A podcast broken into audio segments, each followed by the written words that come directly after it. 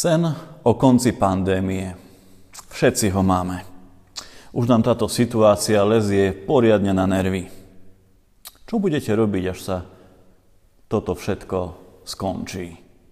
Teda veríme, sme si istí, že sa všetko skončí. A čo bude potom? Ach, už aby to tak bolo, že? Aj vy nad tým rozmýšľate, čo všetko vám pandémia vzala a v čom vás obmedzila. Ale keď sa situácia uvoľní a my budeme môcť výjsť von medzi ľudí, rúška a respirátory, na dobro nechať doma a pritom nemať obavy, že tým robíme niečo nepovolené, že riskujeme nejakú pokutu. Čo urobíte ako prvé? Asi najprv navštívime svojich najbližších, ktorých sme nevideli niekoľko mesiacov. Potom si urobíme nejaký výlet, a nielen do prírody, ale tam, kde budú aj iní ľudia. Do kina, do divadla, na nejaký hrad, na nejaké športové podujatie. No a v lete určite dovolenka niekde v zahraničí. A možno tentokrát taká trochu inakšia, ako bývali doteraz tí, ktorí chodia na také dovolenky. Nie? Nerozmýšľali ste nad tým. Ale áno, celkom určite každý čaká na koniec tohto náročného a zložitého času. Hoci sa na obmedzenia dá ako tak zvyknúť, nik v nich ale nechce ostať natrvalo.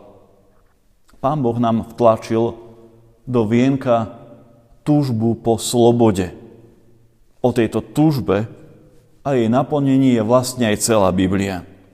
Sny, predstavy o tom, čo by sme tak veľmi chceli, aby bolo inak.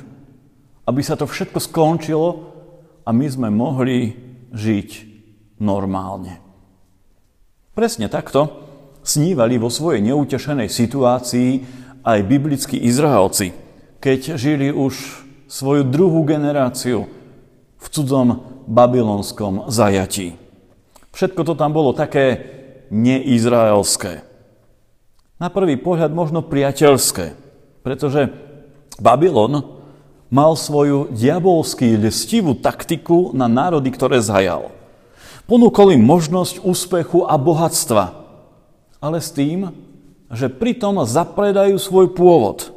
Stanú sa Babylončanmi, splínu s nimi, budú svojou šikovnosťou budovať ich krajinu a na svoju domovinu na dobro zabudnú.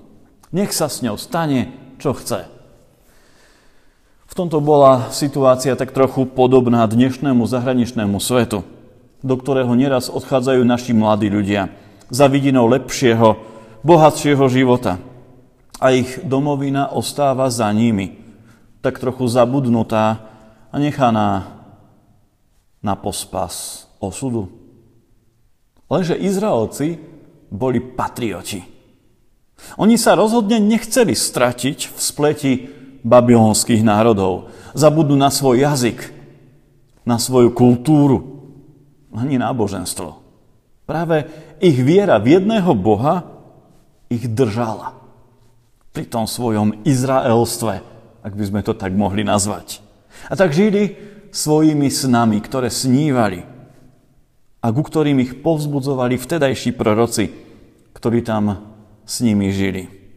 Snívali sny o dobrej budúcnosti, o obnovenom Izraeli, o sláve svojho národa, ktorá ešte vyjde ako ranné zore.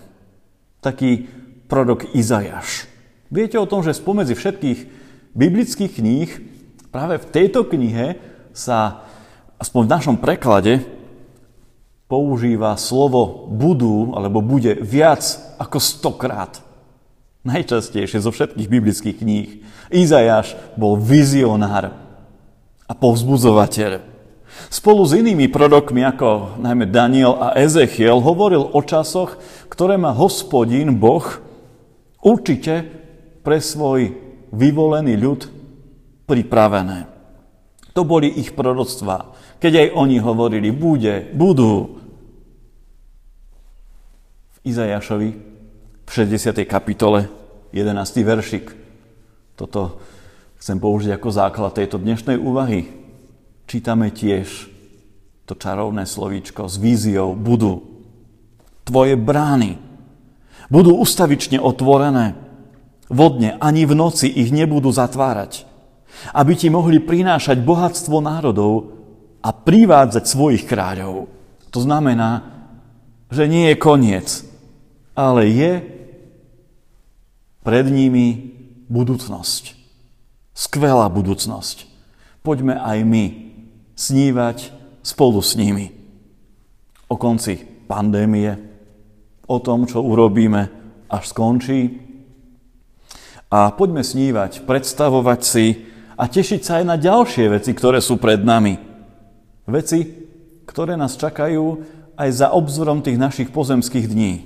Máme o nich nádherné posolstvo v knihe kníh v Biblii. Ak by si Izraelci v Babylone nepredstavovali budúcu slávu národa, ktorý sa raz iste vráti do zasľúbenej krajiny, tak by zostali na dobro pri svojich nepriateľoch navždy. Ak by sme si my nepredstavovali koniec pandémie, tak by sme sa určite zbláznili od depresie a beznádeje. No a po tretie, ak by sme vo svojom kresťanstve neočakávali skvelú budúcnosť tu na zemi a potom aj v nebi, tak by sme ostávali nepripravení. A naše kresťanstvo by bolo iba prázdnou frázou na našich perách. Amen. Poďme sa modliť. Milý náš Pane, drahý Bože, Ďakujeme Ti za tú krásnu nádej, ktorú nám dávaš. Za to, že môžeme vidieť svoju budúcnosť, že môžeme o nej snívať a že nás k tomu nášmu snívaniu podporuješ práve svojim svetým slovom.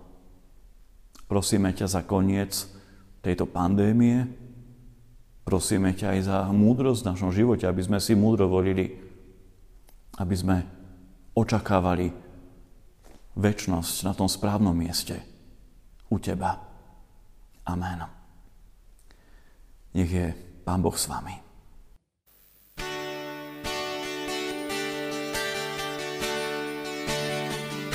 Ako jasný lúč, svietiš tvár, viac sa nestratí,